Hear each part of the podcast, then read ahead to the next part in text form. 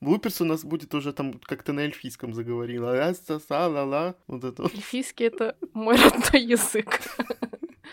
Блин, как мне теперь из этого выкрутиться? Сейчас я зависла. Я думал, мне скайп завис. Нет, нет, нет.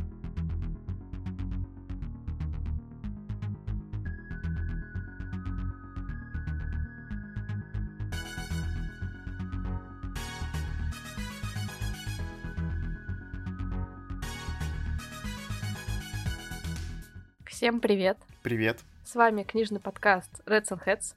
И мы его ведущие Маша и Игорь. Пришло время для нового моего спешла, и я очень рада в этот раз рассказать вам о книгах русского автора, русскоязычного. И мне кажется, у нас как раз этот сезон получается отличной возможностью для того, чтобы мы могли порекомендовать вам в том числе кого-то из действительно русскоязычных писателей, чье творчество, как многим кажется, незаслуженно определяется на фоне громких новинок из зарубежья. Угу возможно, сейчас что-то немножко поменяется, тем более, что мы с Игорем в целом наших соотечественников не чураемся. Нам, в да. принципе, нравится, как пишут наши авторы. Мы неоднократно, во всяком случае, в разговоре с друг с другом всегда отмечали, что сразу чувствуется по тексту, по слогу, по стилю, что пишет носитель русского языка, потому что никакой перевод не может э, вот исправить, э, например, те нюансы, которыми обладает английский язык, и вот mm-hmm. эту разницу стереть все равно очень сложно. Только если переводчик не какой-то сам писатель, не человек с очень высоким каким-то художественным вкусом, который имеет большой словарный запас, какое-то филологическое литературное образование. Но это мы ушли уже в дебри, а сейчас я хочу собственно, рассказать о том, что Героиней нашего сегодняшнего выпуска станет Ульяна Черкасова с ее трилогией «Золотые земли». Я как-то за собой заметил, что я так пристально слежу за новинками именно наших авторов и в жанре фэнтези, и просто в какой-нибудь прозе. Я чувствую, что я даже готов просто купить из-за того, книжку из-за того, что это наш русский автор. Не знаю. Может быть, у меня такой патриотизм проснулся после ну, новостей, что все таки будут больше издавать э, наших русскоязычных авторов. Ну и просто русскоязычных, не может быть, не все живут в России. Как-то, да, были обделены разделены, я думаю, они очень много лет, и теперь все-таки, наконец-таки, их намного больше. И я в следующем выпуске поговорю о том, как, возможно, один человек повлиял просто на всю индустрию нашего русскоязычного э, книжного пространства. Да, это очень хороший кейс. Я думаю, мне тоже будет немножко что сказать на этот счет. Пока скажу лишь, что часто русскоязычные авторы действительно пишут э, как-то вот по-особенному. И, например, «Золотые земли», про которую поговорим сегодня, сразу обозначу спойлер, что мне очень нравится эта серия, и, собственно, поэтому я и хочу порекомендовать ее вам. Но начну как бы издалека, расскажу, собственно, о чем эта серия. Я думаю, по названию, в принципе, более-менее можно понять, что речь пойдет о... Да нет, не, нельзя понять по названию, что это про Русь. Вот как, как это связано? Никак. Нет, на самом деле, разумеется, по названию это понять невозможно, просто из того, что я читала уже две части из трех вышедших. Кстати, третья вышла совсем недавно, mm-hmm. завершив тем самым трилогию. Для меня более-менее это все связалось в одно единое полотно, а для вас, для слушателей, которые еще не успели прочитать, это будет немножко в новинку, но ладно, сейчас объясню. Дело в том, что в трилогии «Золотые земли» Ульяна Черкасова повествует о мире, который очень похож на наш в какое-нибудь условное средневековье, и если бы при этом этот мир был фэнтезийным, то есть с магией с какой-то, с нечистью, mm-hmm. со сверхъестественными существами, и прочее. Мне такое очень нравится, потому что, во-первых, я люблю в целом сеттинг, э, ну, не то что Древней Руси, но вот этой княжеской Руси, когда эстетика всего мира — это какие-то красивые разрисованные терема, это кокошники, это кафтаны, это бесконечная бескрайняя природа с золотыми полями, в которых колосится рожь, с домовыми, а, с какими-нибудь утопленницами, с избушкой на курьих ножках. То есть вот это все мне максимально очень нравится, но про это не так много, чтобы можно было почитать на самом деле. В этом плане мне очень нравилась идея цикла «По ту сторону реки», хотя, конечно, ни в коем случае нельзя сравнивать с Ульяной Черкасовой, потому что это совершенно разные произведения, и объединяет их, мне кажется, только одно — это любовь и интерес авторов к чему-то вот нашему родному, к нашему фольклору, к нашим историям. И это чувствуется вот в том, что сама попытка написать что-то свое подобное уже появилась и реализовалась mm-hmm. даже успешно, потому что мы очень много книг до сих пор можем читать про а, скандинавскую мифологию, про какие-то греческие мифы сейчас особенно вот тренд на Персифону и Аида просто какой-то невероятный боже. стоит. Э, про него издало уже каждое издательство книгу, а если не издало, то обязательно издаст. И это всегда вот ну какой-то условный ромфант, в котором главной героиней Персифона, и что-нибудь еще происходит с Аидом, и будет гранат да. или что-то такое. Ну, в общем, не в обиду издателям, но реально это какая-то уже вот слишком узкий тренд, мне кажется, для того, чтобы его повторять. Mm-hmm. А наш собственный фольклор как-то сначала, как будто бы он снова стал интересен, а потом снова интерес к нему угас, и мне всегда за это немножечко обидно. Мне хотелось бы, чтобы это в разных реализациях красной нитью проходило через, э, ну, если не всю нашу литературу, но хотя бы фэнтезийный ее пласт от наших именно соотечественников. Угу. И Ульяна Черкасова как раз предоставила мне возможность про такое почитать. При, при этом в этой истории есть не только аналог Руси, скажем так, но есть и соседняя страна, которая напоминает корнями что-то между Украиной, Польшей и Чехией, вот что-то такое больше в западную сторону. А, это прямым текстом нигде не говорится, потому что у каждой страны свои названия, свои обычаи, и с учетом того, что есть еще фэнтезийная составляющая у истории, они также отличаются. Например, в Ратиславии, это страна, с которой, которая списана, как мне кажется, вот с Древней Руси, она очень хорошо относится к чародейству, к каким-то обычаям, верованиям, то есть там фольклор прям вот живет своей жизнью, что называется, там много домовых, много каких-то духов, и Ратиславия mm-hmm. как раз особенно чтит э, лес, в котором правит леший, и все его очень избегают, потому что никто не хочет гневать хозяина леса. То есть там такое вот трепетное отношение к этой составляющей мира, в то время как э, в Рцене, надеюсь, что я правильно произнесла, потому что в первой книге был немножко косяк с тем, какая буква идет впереди на фортеце, mm-hmm. и меня это немножко смущало всю первую часть.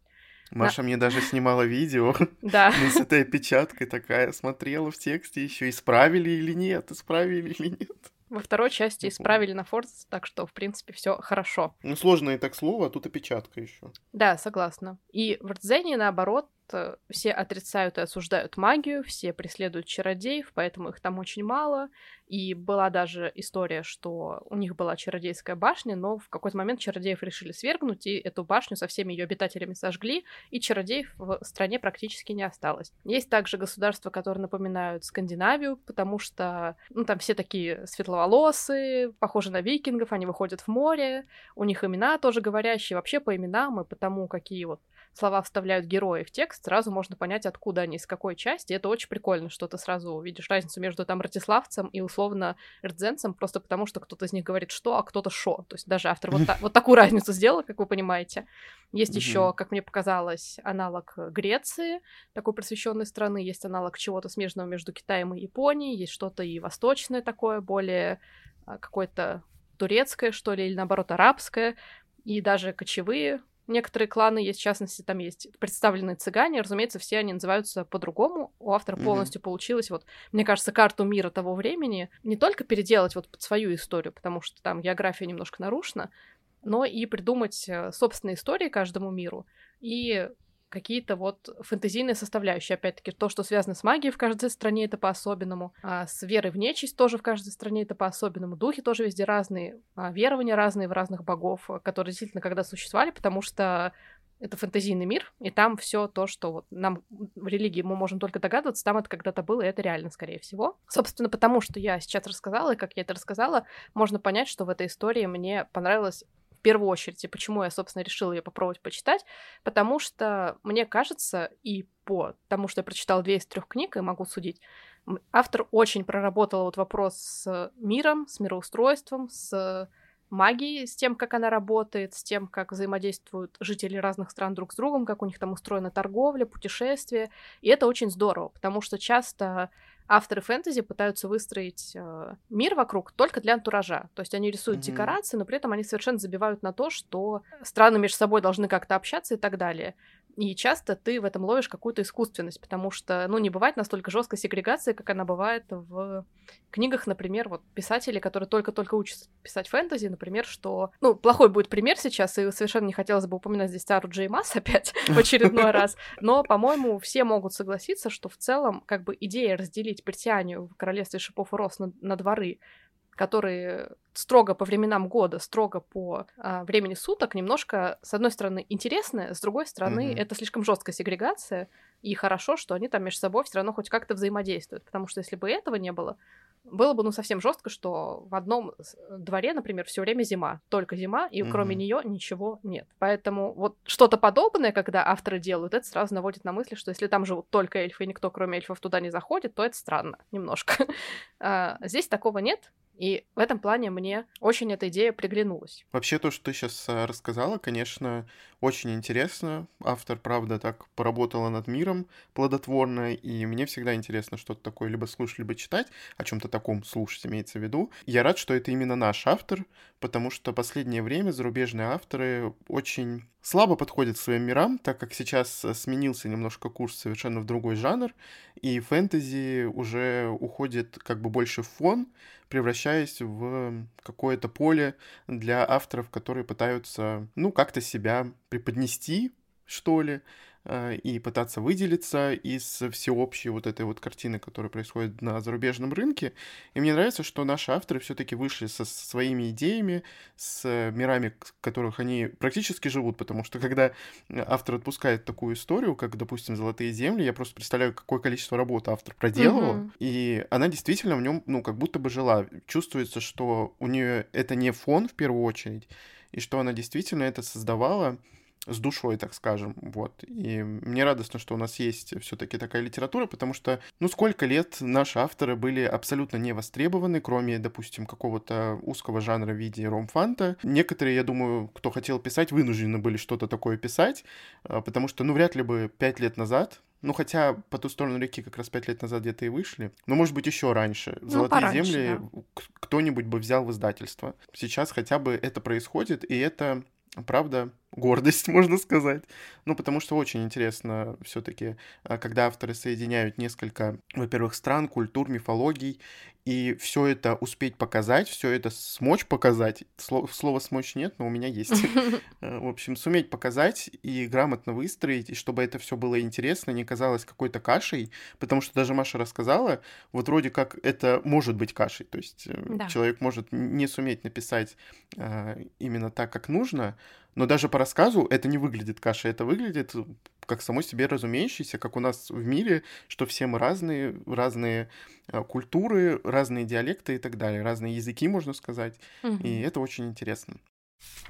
Ну вот хочется добавить к твоим словам немножко вот такую плохую, наверное, сейчас скажу вещь, за которую меня осудят, но мне кажется, есть что-то все таки вот отчасти положительное в том, что у нас писательство, допустим, не так востребовано, как на Западе, потому угу. что из-за того, что нет каких-то строго высокооплачиваемых трендов, за исключением, скорее всего, ромфанта, правда, и то, скорее всего, он оплачивается больше в сетевом до сих пор формате, чем в бумажно изданном, скажем так. Угу. Из-за чего наши авторы не прям гонятся за вот какими-то строго жанрами, формами повествования, чтобы написать, сто процентов издаться и получить за это баснословный гонорар и сидеть на вот ниве вот этих э, одноформатных историй и в ус не дуть, скажем так, ничего не mm-hmm. продумать, вот то, что ты описал, а наоборот, они пишут, потому что они не могут не писать, условно, и они пишут только то, что им нравится, что им интересно, и они вкладывают в это как будто больше души, потому что они ну, плохое слово, опять-таки, ни на что не рассчитывают, все равно выходит так, к счастью, пока что, что хорошие истории все равно находят своих читателей.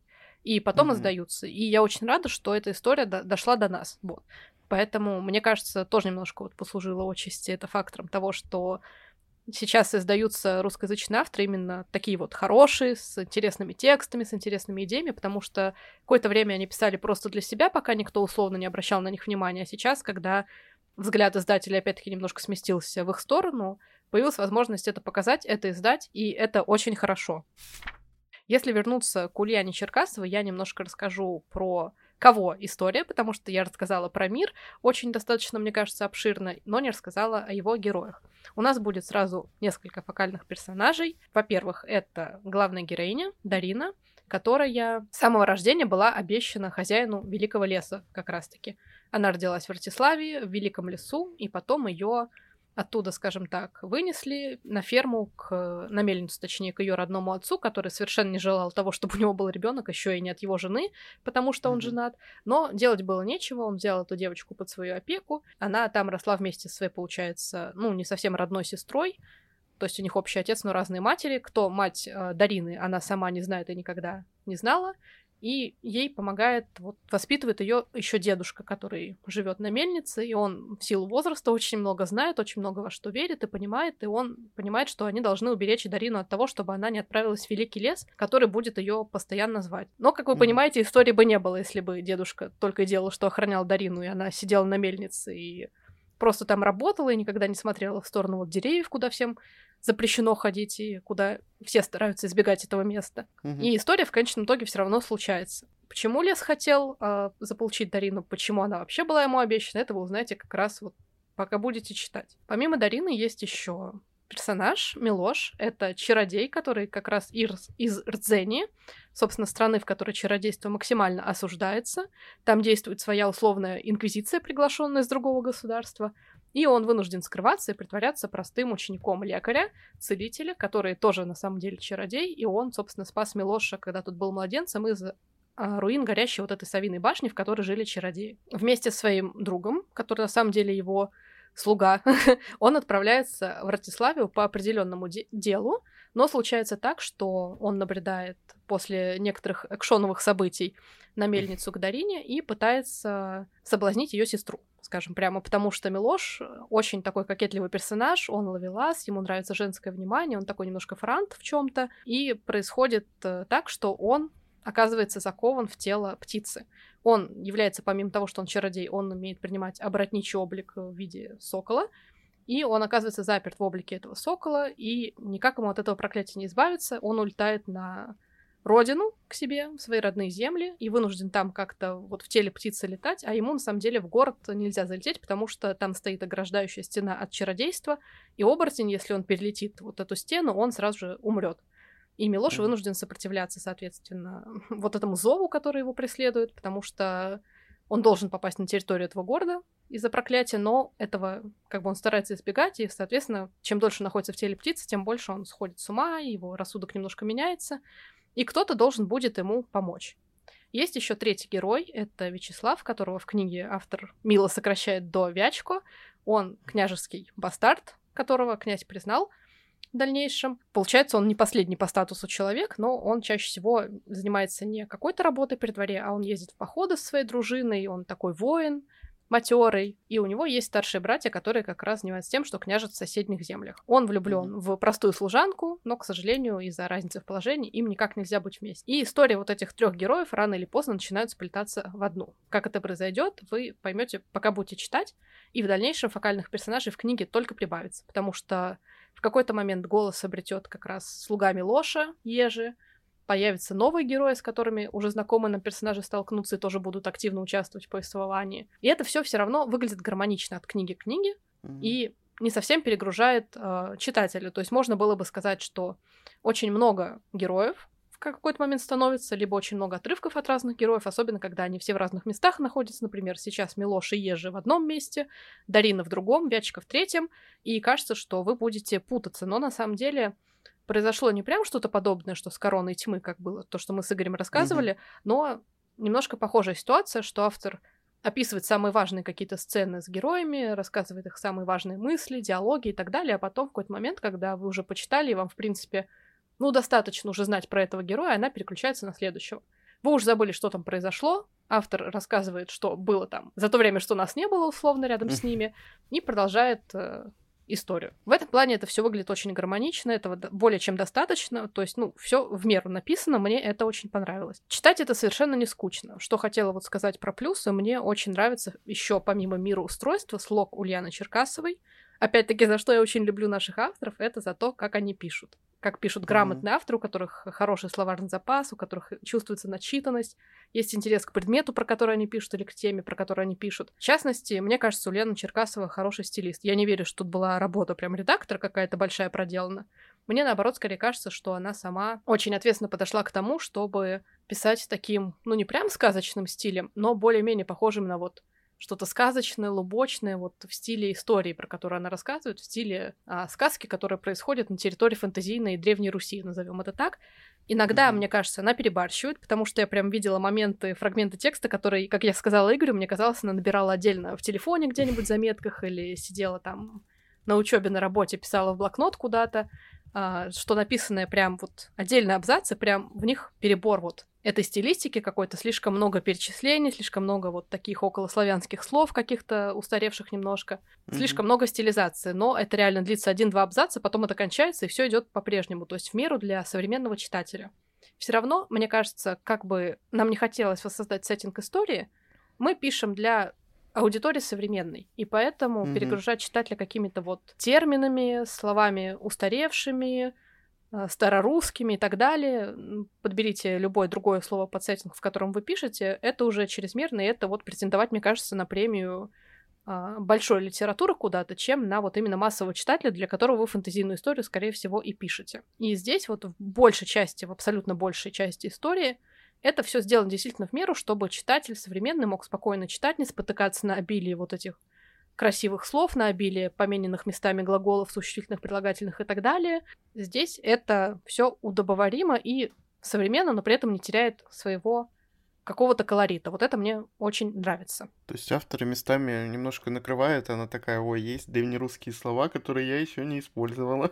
Давайте я их напишу. Ну вот видно прям, что парочка каких-то абзацев, они писались вот на волне пойманной идеи, пойманной атмосферы. Я знаю, что... Почему я так сказала уверенно? Потому что у меня такое бывает. Возможно, я, конечно, ошибаюсь насчет Ульяны Черкасова именно, но у меня действительно было такое, что мне приходит какая-то сцена в голову, и какие-то красивые описания к ней, я достаю телефон, и я быстро туда как-то стараюсь, пока у меня мысль еще в голове, это все написать, потом я это закрываю, и через несколько дней, когда я там добираюсь до ноутбука и вставляю это в текст, я вижу, что это смотрится немножко инородно на фоне остального текста. Угу. Но это, опять-таки, небольшая проблема. Вообще, я думаю, такой текст, конечно, очень сложно причесать редактору и что-то там переписать, потому что это сам автор должен уже тогда переписывать, а не редактор, так как редактор не попадет просто, по моим ощущениям, в стиль автора, особенно если он у него такой колоритный, как, ну, у Ульяны Черкасовой. Поэтому, раз текст был написан вполне себе грамотно, я думаю, что его просто прочитали и отправили в печать. Ну, может, откорректировали немножко и все. Я думаю, это была бы тогда большая слишком работа, так что, в принципе, издателю повезло с автором, с текстом в целом. А вообще тебе не показалось, что э, автор графоманин, допустим, потому что объем, ну, вообще не маленький, там 600 плюс страниц каждой книжки, и мне кажется, что, в, ну, вот такой вот истории, особенно в сеттинге таком древнерусском, славянском нашем, э, авторы могут слишком как-то увлечься там описаниями какими-то. Понятно, что ты сказала, что это не скучно, но не ощущалось ли, что текста много, и, возможно, он местами вообще неуместен там. Текста действительно много, и с каждой новой книгой становится все больше, но мне опять-таки показалось, что графомания присутствует только вот в тех коротеньких маленьких фрагментах, которые я назвала, когда были явно отдельно какие-то написанные сцены, и в какие-то вот такие моменты это было раза два за вторую книгу и раза два за первую, mm-hmm. наверное. То есть очень мало, когда я читала, и у меня лезли внезапно глаза на лоб, потому что такая, в смысле, куда тебя уносит? Давай остановимся, ну слишком. Ну, может, она писала для души, может быть, такая решила оторваться. Возможно, вот эти моменты я бы подсократила, но они просто на один такой крупненький абзац, и буквально mm-hmm. два раза в каждой из двух книг, которые я прочитала, вот. В остальном, я бы не сказала, что там стоило бы что-то сокращать. Да, там много описаний, там много размышлений героев, там есть часть про истории, вот связанные со странами в этом мире. И поскольку это все связывается в единое такое целостное полотно, mm-hmm. было интересно про это читать. Я больше узнавала как бы сам мир, который автор создала, и мне кажется, что там все абсолютно вот на своих местах. Mm-hmm. Возможно, кто-то там другой, более был бы более сухой редактор, он бы, наверное, захотел а, что-то вырезать, предложил бы даже что-то сократить. На мой взгляд, нет.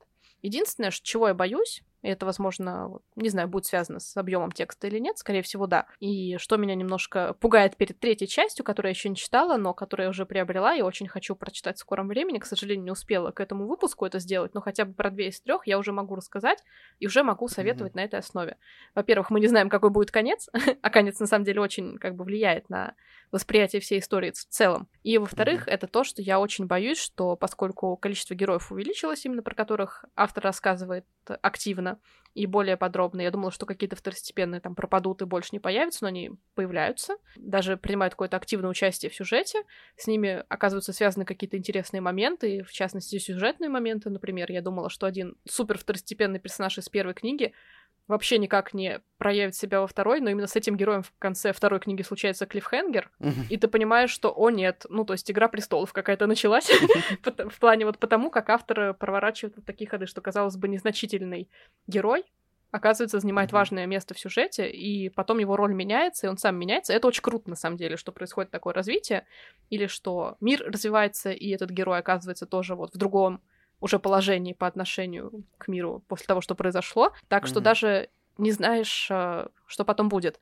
И с этим связана вот моя вторая боязнь, собственно, это то, что я боюсь, что автор не успеет за третью книгу все истории привести к какому-то логическому концу. Я боюсь, что кто-то из героев останется на распутье, что про кого-то забудут, что чью-то линию не разовьют, а на чью-то линию забьют и сольют. Вот последнее наименее вероятно, судя по отношению автора к миру и тексту но все равно немножко вот неизвестность пугает, скажем так. Ну да, тем более, что ты с автором не знакома, и как она выписывает концовки, ты не знаешь. Да.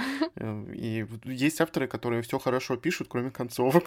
иногда они прям заваливают концовку, э, иногда они могут к чему-то привести героев. Вот интересно будет послушать, да, от тебя. Надеюсь, что ты когда-нибудь потом расскажешь в каком-нибудь из выпусков. Ну, тебе-то я точно расскажу. ну да, но нашим слушателям тоже надо будет рассказать. А может быть, Маша напишет в нашем телеграм-канале, кто его Да, знает. это очень хорошая идея, я думаю, написать писать в Телеграм-пост, поэтому подписывайтесь, если вы еще не подписаны, следить за нашим закулисьем небольшим. Там бывает что-то интересное, что обычно не входит в основные выпуски. Также хочется сказать про оформление. Мне очень нравится, как издана эта трилогия. У нее интересные обложки. Мне очень нравится, что они все в едином стиле выполнены. Единственное, что mm-hmm. мне не нравится, это бумага в этой э, трилогии. Я обычно редко ругаюсь на бумагу, но тут я буду ругаться, потому что на верстке присутствуют черные элементы, ближе вот к корешку, скорее всего. И из-за того, что бумага не очень хорошая, произошел ряд отмаров в обеих книгах и ты пачкаешь просто руки, когда ты читаешь, ну и в целом это выглядит некрасиво, когда у тебя узор близко к корешку был, а он уже по всей mm-hmm. книге, потому что он размазался, скажем так. Вот в этом плане мне бы хотелось все таки бумагу получше, например, э, чем фольгу предпочесть э, крошечными вкраплениями на четвертой сторонке, на задней стороне обложки, что называется. Но это было решение издателя, решение редактора, поэтому я не могу как бы его оспаривать. Единственное, что мне, кстати, кажется, что скоро будет подарочное какое-нибудь издание, возможно, трилогия mm-hmm. в одном, но я не уверена. Но мне почему-то так кажется, что переиздадут с бумагой получше. Что ты думаешь, Игорь, на этот счет? Мне кажется, я что-то подобное слышал. Но вот каких-то четких ответов, наверное, не было. А, но я представляю, какая там бумага, потому что у этого редактора есть книги с белой бумагой, есть книги с вот этой вот очень тоненькой газеткой, которая мне вообще очень сильно не нравится, так как на ней даже текст не держится толком, потому что только проводишь пальцем, и он уже все слетает. То есть краска даже не цепляется за эту гладкую газетку. В общем, я ее не очень люблю, она еще пахнет, у меня нос с нее болит. Поэтому я представляю, как Маше это все неприятно было. Да, там действительно вот это вот внутреннее оформление, там внутри э, узор такой, который отпечатывается при печати там в разные места mm-hmm. куда-то непонятно. Очень некрасиво выглядит. Я просто не знаю даже, с какой бумагой можно было бы это издать, либо с очень тонкой, ну вот белой, и то, я, кстати, тоже вот с бумагой у меня вообще проблемы. Я не люблю а, белую, тонкую, практически глянцевую бумажку, с которой тоже все слезает. Неприятная она какая-то. А, потому что объем большой. Тут не зря выбрана такая тоненькая газетка, да. а книги все равно вот такие толстые прям. Они такие кирпичики-кирпичики. И не знаю, было бы интересно. Возможно, если будет подарочное издание, я даже подумаю о чтении этой серии. Вот посоветуешь ты мне или нет? Или я заскучаю там как-нибудь? Слушай, Вопрос, наверное, сложный, вот кому советовать, потому что мне так-то очень нравится. Но я читала очень медленно. Это не проблема Ульяны Черкасовой, это моя проблема, что оба раза у меня жизнь складывалась так, что я читала эту историю не то, что в нечитун какой-то, а просто, угу. что у меня жизнь складывалась так, что я мало уделяла времени чтению, я плохо концентрировалась оба раза. Как-то, короче, у меня чтение шло очень долго, и вот без шуток я больше больше трех недель, мне кажется, читала эту историю, вот ну, вторую да. книгу что как бы для меня много на самом деле. Но мне кажется, Игорь, если у тебя будет хорошее состояние по концентрации, в отличие от меня, тебе стоит попробовать почитать эту историю, потому что, ну, во-первых, ты не так много, мне кажется, читал чего-то с э, вот таким сеттингом, все равно mm-hmm. больше славянским, таким старо сказочно-славянским, чем э, нет, потому что что мне еще нравится, то, что у Лены Черкасовой есть отсылки к сказкам. В первой части, когда я рассказывала предысторию Милоши, я думаю, все могли догадаться, что здесь немножко есть связь с финистым ясным соколом. Mm-hmm. Во второй же части была сцена, которая мне очень напомнила картину Ивана Билибина к Василисе Прекрасной, где девушка Василиса, собственно, выходит из дома Бабы Яги, как я поняла, и даже в книге в этот момент, когда описывалась похожая сцена, присутствовал персонаж, mm-hmm. очень напоминающий бабу Ягу чем-то. Вот, мне очень нравятся такие вещи. Скорее всего, я что-то еще пропустила, либо уже подзабыла, что я что-то такое подмечала. Но мне такие отсылки очень нравятся. Они, опять-таки, говорят и о том, что автор начитан, что у автора были образы, которыми он вдохновлялся. И он очень изящно их вставил, то, что это не прямо вот в лоб, когда вставляют отсылки к чему-то или там прямым текстом названия чего-то и считают, что все, их работа сделана. Но нет, это именно что-то такое, что подметят только те, кому такая тематика тоже интересна. В остальном это, конечно, не экшен-история, абсолютно точно. Это именно погружение в мир, общение и знакомство с героями их историями. Вы проходите путь с ними вместе, в какую бы часть света этого они не отправились, и вы по-своему переживаете за каждого из них. Что еще мне понравилось, и это, наверное, стоит отдельно отметить, потому что для меня это такой очень огромный значимый плюс и очень редкий в книгах. Это то, что все герои очень самобытны, и нет среди них ни одного идеального персонажа. Мне кажется, есть герои, которых автор больше любит, чем других, или они ему более интересны, чем другие, но при этом эти персонажи не наделены плюшками больше, чем другие, или не наделены какими-то чертами хорошими больше, чем другие. А mm-hmm. у каждого из них абсолютно есть свои какие-то пороки. Например, Дарина, главная героиня, она очень упрямая, она в чем-то вспыльчивая, она в чем-то эгоистичная, и кажется, что она, как вот избранный лесом герой для какой-то важной миссии, должна идти вот навстречу этой судьбе, а, выполнить свою задачу, чтобы мы уже посмотрели, собственно, что это за задача. Но этого не происходит, потому что Дарина сама не видит в этом смысла. Она не понимает, почему она должна это хотеть, если просто кто-то решил в свое время за нее, что она будет избрана лесом, условно. В частности, сам лес mm-hmm. ее избрал, а не она сама на это согласилась. И она очень сопротивляется, и когда какие-то другие персонажи хотят использовать ее в своих целях и даже говорят ей, почему это хорошо, что они ее используют, и как они вот поделят выгоду от этой сделки, Дарина все равно сопротивляется, потому что это не ее собственный выбор. Она понимает, что ее просто пытаются повести по какой-то дороге судьбы, которую она сама не выбирает, не выбирала и не выбирает. И она все равно идет своим путем, там чего-то отказывается, чему-то сопротивляется, на что-то соглашается, но потом об этом жалеет. То есть это персонаж, который ошибается, который из-за эмоций идет часто по ошибочному какому-то пути, но это живой персонаж. Mm-hmm. Из-за этого вы все равно ему немножко сопереживаете как там, все равно интересно за ним следить. Да, он, скорее всего, не будет вашим любимчиком, и, скорее всего, в чем-то он будет вас раздражать, но это не карикатурный персонаж, как, например, Неста у Сары Джей Масс, в чем-то, мне кажется, там гиперболизированы были ее черты изначально, uh-huh. до Королевства Серебряного Пламени, собственно. А Дарин на протяжении вот всех двух книг, что я читала, она очень самобытна в этом плане.